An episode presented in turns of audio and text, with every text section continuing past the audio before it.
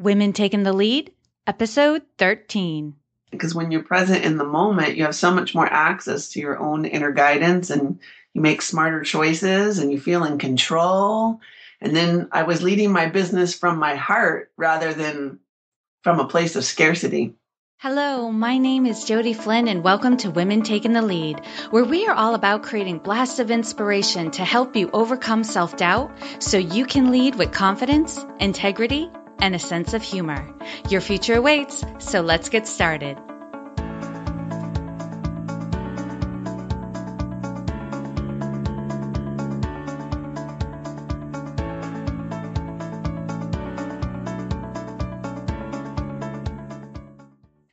Everyone, and thank you for joining us today. I'm here with Jeanna Gabellini, who is a master business coach who supports conscious entrepreneurs to double and even triple their profits by leveraging attraction principles, proven strategies, and fun. Her top tier private coaching and sold out seminars have allowed committed entrepreneurs to blow past their self imposed limits, ditch the drama of overwhelm, and move into radical joy, inner peace, and ever increasing profits. She's the co author of Life Lessons for Mastering the Law of Attraction, which she wrote with Eva Gregory, Mark Victor Hansen, and Jack Canfield. And Jeanna also has two books of her own. She has 10 Minute Moneymakers How to Easily Double Your Profits in Just 10 Minutes a Day day. And her newest book, which just released last month, is Rock Your Profits Stress Free Steps That Turn Your Biz into a Badass Money Making Machine. Hallelujah. okay, Jeanna, that's just a teaser for everyone. So tell us more about you and where you came from. Oh, yeah, yeah. Um, so I've been a coach for 20 years and it wasn't like a planned thing. It just was something I fell into, and I immediately loved it. And I thought, oh my gosh, the whole entire world needs to be coached. This is great. and, uh, even though I was had been an entrepreneur before that, I didn't really know much about business. You know, I just kind of did what I needed to do to make the amount of money that I needed to survive. And I was kind of I was a lazy entrepreneur for sure. And then when I got into coaching, and thought, well, okay, I'm just going to go out and tell the world they need to be coached and I'm going to fill my practice.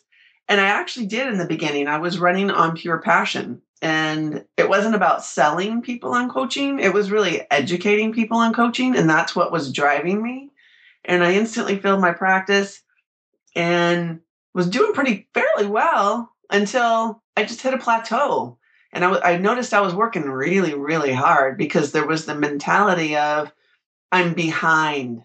I'm not mm-hmm. doing as much as I could. And look at all these le- other leaders in my industry and they're kicking butt and I'm not. And if I could mm-hmm. just put more things into place, maybe I can do what they're doing. And I damn near gave myself a heart attack at 30 years old. and I thought, this is so not working. This is not working. And maybe it's because I'm just not organized. And I remember hiring all these different coaches, the best coaches in the world to get me out of overwhelm. And they were just giving me structures to be better organized. And it finally occurred to me that it had nothing to do with organization, why I was overwhelmed. It was my thinking. It stunk. My my mm-hmm. stinking thinking. Mm-hmm. You know, I just had that belief that productivity equals success. And that didn't work at all. And uh, I ended up hiring a coach by chance who just said, You need, she said, let's do a trade. You need to help me with the money thing because I suck at that. And you suck at being present in the moment. And I said, You're right, I do. and that changed my whole world about being present in the moment. Because when you're present in the moment, you have so much more access to your own inner guidance and you make smarter choices and you feel in control. And then I was leading my business from my heart rather than from a place of scarcity two things you said really jumped out, out at me because I'm a coach and it took me a few years to realize people didn't want to buy necessarily what I do. They wanted to buy who I was being. Like if I was being powerful and confident and calm and in control, people wanted to coach with me.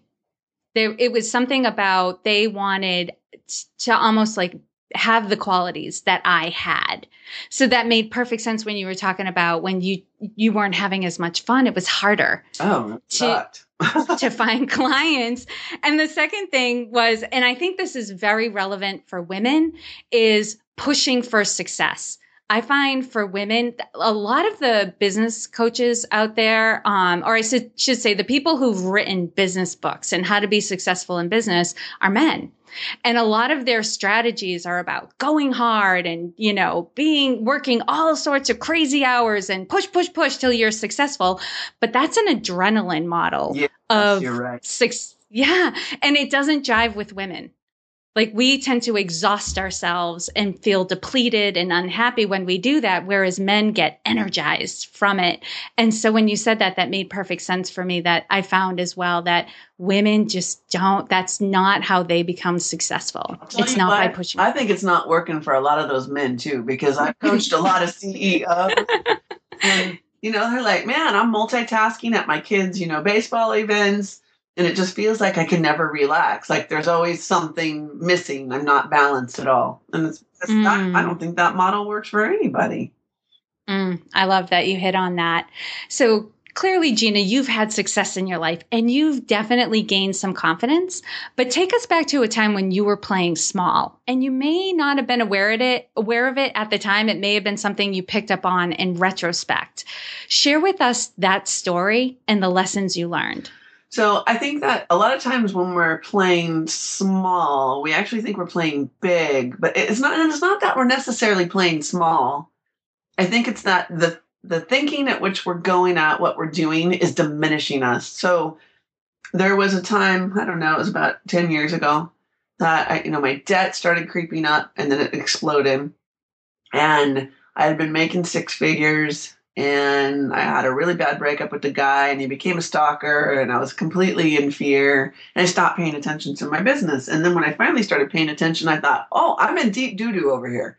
I've got three clients, and if any one of them quits right now, I am so I'm already in trouble, but it's going to be devastating. And I kept pushing to figure out in my head it wasn't like i was in overdrive around action but in my brain i kept pushing for the answer. What's going to turn this around? How can i get more clients? Clients used to just fall in my lap. Now they're not. What do i need to do? How can i change this? Where's my creativity?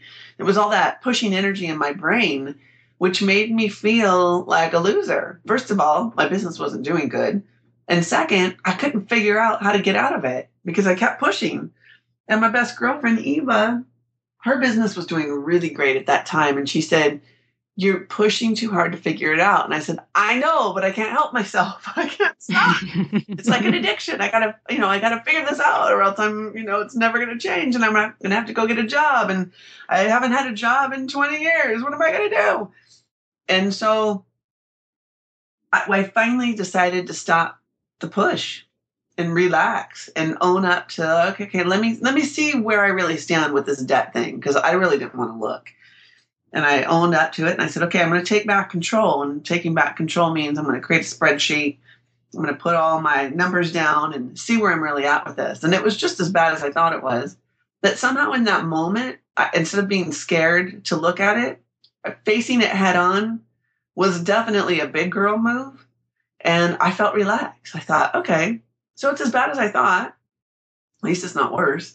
And uh, what do I want to do about it now? And I said, I don't know what to do, but I am on a mission to transform the way I'm thinking about this debt.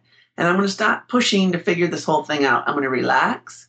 Um, I'm going to do what I know how to do, something empowering, you know, another mission besides, you know, trying to figure out how to get more clients. So I started organizing my house and that felt empowering. And I started giving the clients that I did have, all three of them, the best customer service I could.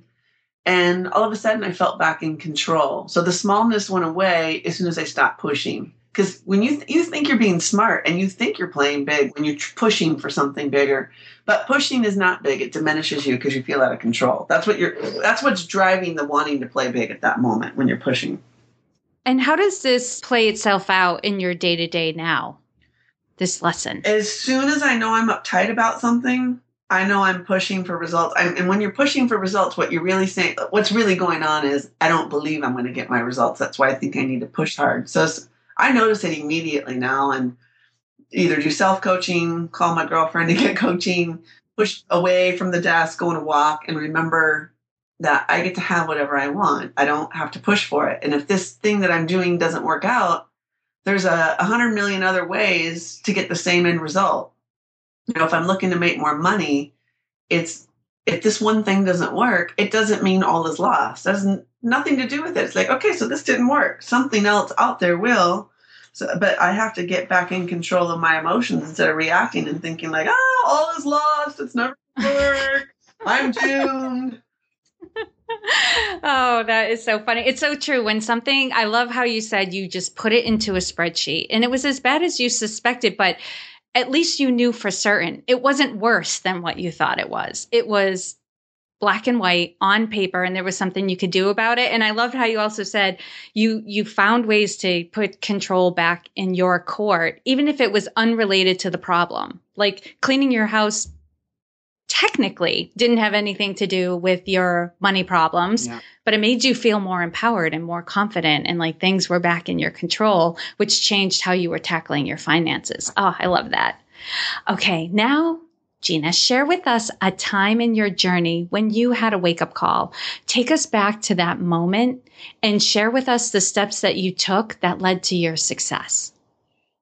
Well, I'd have to say it's that same that wake up call was watching how when I did all that when I was in that place of debt that when I finally relaxed 9 months later my business bumped right back up to six figures. All the debt was gone. And it proved to me that it was about mindset. The inner game was everything. Inner game trumps any strategy you could put in place in your business. It was like whoa that I cannot believe how fast that worked when I've been struggling for over a year to get it together by that pushing energy and just shifting my inner game changed it all. I thought, whoa, this is so much easier. I'm going to do this every time. So now I pay attention to inner. I, it's like I don't make a move. I don't take any. I don't do implement anything in my world until I know my head is in the right place because I know otherwise I'm just wasting my energy. Hmm. And that's something you've definitely infused in your business as well, because I've kind of you know, watched you online and, you know, from afar and your videos and seen your emails. And that's something that distinguishes you from most of the other coaches out there is you do focus on the inner game. You do do strategy, right? You have worksheets and templates and all of that, but you don't even get into that until you've talked about where are you coming from? Are you enjoying what you're doing? Is this in alignment with who you are? And I love that about you. Like it definitely, you you are your brand. Thank you. Out there. You're welcome. Mm. Okay. Now, one thing I always um, ask um, my guests is about about their leadership style because there's no one way to lead, and if we try too hard to lead like somebody else, we tend to get off track because it might not be completely in alignment with who we are. So, Jeanna, how would you describe your leadership style? Mm-hmm casual, intentional. I'm very intentional about what the outcome is, but I don't. It's not about rigidity, you know, being rigid. It's really about holding everybody capable around me, and you know, telling them like I'm not. We're co- this is all co-creation. I am definitely not the leader. I know what my preferences are. I know what I want, but I know y'all can help me get there with your, you know, honoring your own style in your own way. And I definitely mm-hmm. make sure that everybody around me is asking for what they need and playing to their strengths rather than me saying this is how it's going to go down. And I see myself as I'm the leader of self. So no matter who else is on my team or who's, you know, playing with me, ultimately I'm the I'm the bottom line for making sure I get the results I want. Especially this goes back to you know i believe inner game trumps strategy. So it doesn't matter if my whole entire team screwed up it's still my energy that's creating my results so they always uh, like you know they always feel bad if somebody screws up on something and I, I might have my moment of like oh my god i cannot believe that just happened how did that happen like if somebody screws up on something and i realize you know what in the big scheme of things that one little thing is not going to make or break my outcome. Does it suck that that happened? Yeah, but let's move on. Like they always can't believe I don't get, you know, I don't get mad. And I do get mad. I have my moment of disappointment and I get over it. And I usually don't tell them.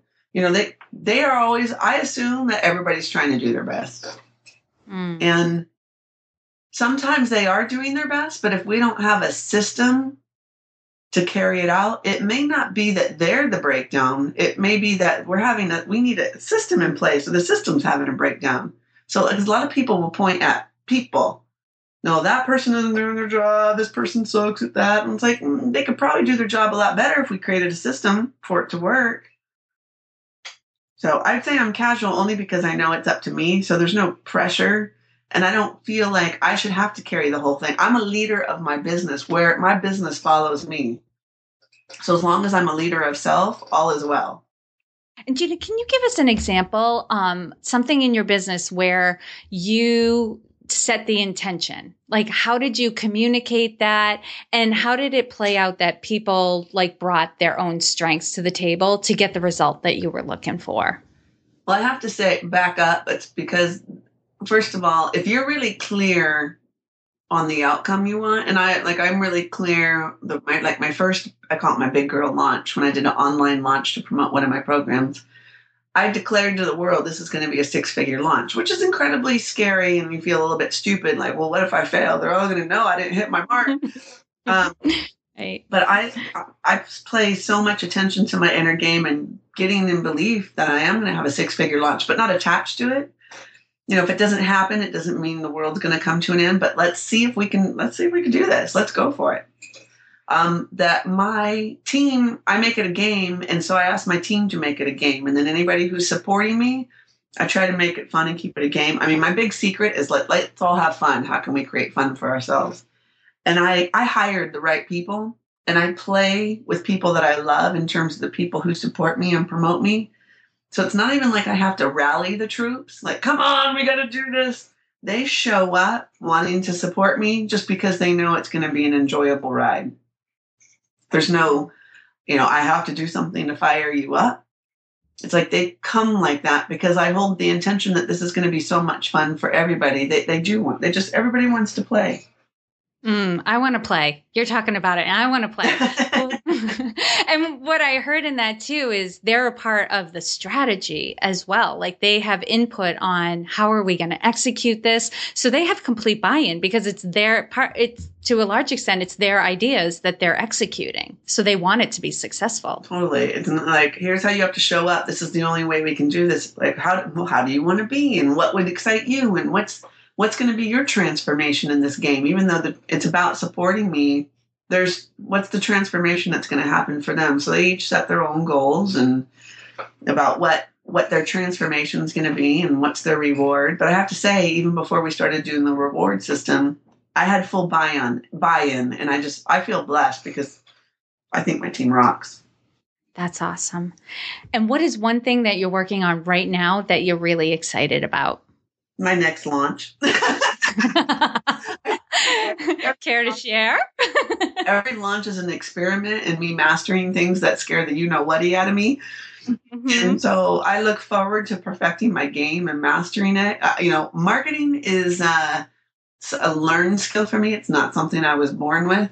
So for me, I'm always looking at how can I master my energy around it and how can I master like the the true game of marketing and get have bring heart to it because marketing is not just a set you know set strategies. It's also you know bringing heart to it is i think is what makes it makes or breaks it. So i just enjoy the whole game of can i do it? Can i pull this off? How much better can i do this time? And how much fun can we have? Can we make it easier than last time? That's always a big focus. How much easier can we make it? No oh, i love that I love that. And for those who are listening who might not be in the entrepreneurial world or online businesses, can you give a, a quick overview of what you mean by a launch? A launch is me. I say, hey, we have a start date and we have an end date. We're gonna we're gonna market this program, a transformational program to whatever. It doesn't matter what field you're in. I happen to teach people how to double their profits and double their fun. So, you know, for two weeks, we're going to give away tons of free content and transformational information. And then we're going to make an offer, you know, uh, about halfway in and say, great, if you've loved all this stuff, then you're going to love this program. You have to pay for it.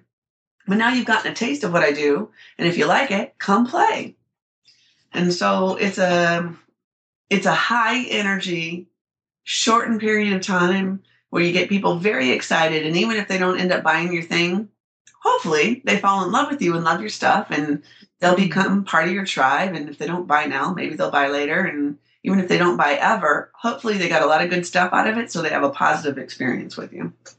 Mm. And what I, I love about that, Jeanna, I want to make sure everyone understands like this is usually a high stakes time and it can make people crazy. Oh, yeah. when, when this is going on because you do have a short period of time to, you know, you know, get people excited to buy into your program. But what I love about what you keep saying is like, how can we make this easy? How can we make this fun so that it's enjoyable through the whole process? Definitely. Because if you're having fun, you're probably going to have a good result and you don't want to be whacked out. And that's not to say that I don't stress at some point in my launch because you do. You have expectations. You're a human being.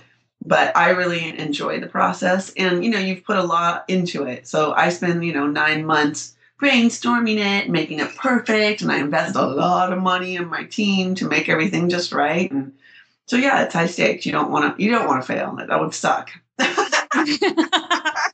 but that's what makes it so exciting too. Yeah. So Like, can I pull this off? Let's see. I love that. All right, now I'm going to do a quick leadership roundup. So tell us, Jeanna, what is one practice that makes you a better leader? Hmm. Uh, Well, I think it's about the first. There's two things popped up in my brain. Is one going for my walks because Yeah. settles my energy down, and I become aware that it's not just me in my little office here. It's me out. There's a whole big, great world out there to connect to, and it just calms me. So I come back a better person when I walk. And um, I have a speed dial, the universe journal that I created, and it's all about setting your intentions and getting grounded. And when I do that practice, life just works a whole bunch better. And to point out, leadership starts with yourself. So the better you take care of yourself and make sure you're in the right mind frame, the better you will be leading others. So that's perfect. And what is one book that you would recommend to a woman to help her develop her leadership? Hmm, that's a good question. Um, it's it's the the the book that popped up in my brain is One Minute Millionaire because it's not it's it is about you know making money, but the the thing that it, it's a fable. One part of the half the book is a fable. It's a transformational story, and it's about a woman, and the other half is about how do you create that millionaire mentality. But I love it because it shows what happens when you take leadership, even if it's about something you have no idea what to do, and you surround yourself with empowering people and you say, This is what my outcome is. And you'll see how the world steps up to support you so that you can create it. I love it. I'm loving that too. What is your favorite healthy food? My hell, favorite healthy. I, lo- I love brown rice. Brown rice. And do you have a favorite way that you like it prepared? No, I just like steamed brown rice. I'll put anything on top of it and enjoy it. And by anything, give us some some when and for someone says anything, I'm like, really? Where where do what's the gamut? What are we talking about here? We can put pineapple in it. We can put bananas on top of it. We can put chicken. We can put steamed veggies. Any kind of sauce will do. It could be Mm. curry sauce. It could be teriyaki sauce. It could be barbecue sauce. I don't care. I love brown rice. I love that. Okay. So this this next question tends to be a little hard because part of us always wants to say, I wouldn't change anything. You know, my journey has made me who I am. Oh. So I so I always want to preface it like if you could keep the lesson, right?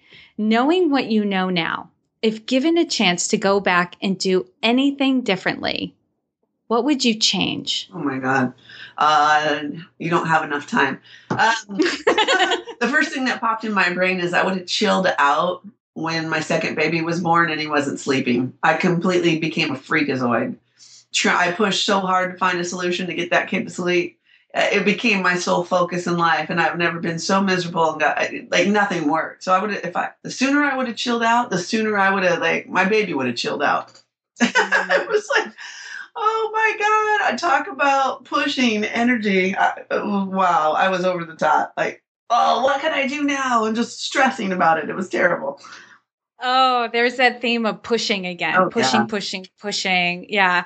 And yeah, you know what I'm getting, Jeanna, is sometimes we just have to accept things the way they are. I mean, we will, we can calmly go about trying to find solutions. It doesn't have to be in a state of frenzy, um, and urgency. And that's something I, I definitely find myself in at times where I think if I'm all hyped up, then I'll get it done. And it's not always the case. More often than not, it kind of takes me off track and exhausts me. Nothing good comes out of pushing. Nothing. And you are never going to find your ideal solution that way. Never. As soon as I chilled out, guess what happened? It took me a year. My son, it was all good.